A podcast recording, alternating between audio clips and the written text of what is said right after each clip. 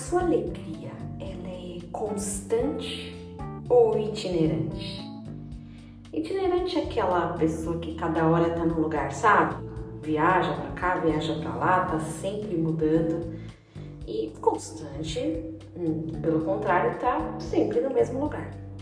E aí, o que, que você diria? Você é alegre constantemente?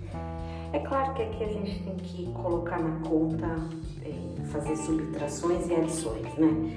Talvez aqueles dias de explosão, o nascimento de um novo membro da família, o dia da viagem, o dia que você recebe a sonhada promoção. Esses daí são dias de extrema alegria. Também tem que balancear aquele dia do luto, o dia da tristeza, a noite, né, esperando que a alegria venha pela manhã.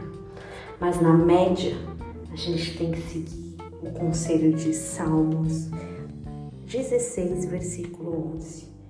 A Bíblia diz assim: Tu me farás ver os caminhos da vida, na tua presença a plenitude de alegria. Talvez se a nossa alegria tem sido itinerante, ou restrita a momentos específicos, a hora que a gente está comendo, a hora que a gente vê um amigo, a hora que a gente vê aquela pessoa que gosta, talvez tá faltando alguma coisa. Aliás, tá faltando alguma coisa.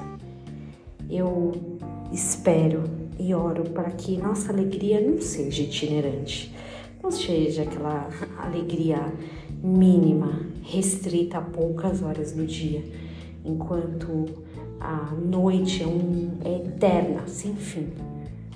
Deus nos fará andar em caminhos de vida e na presença dele ser plenos de alegria.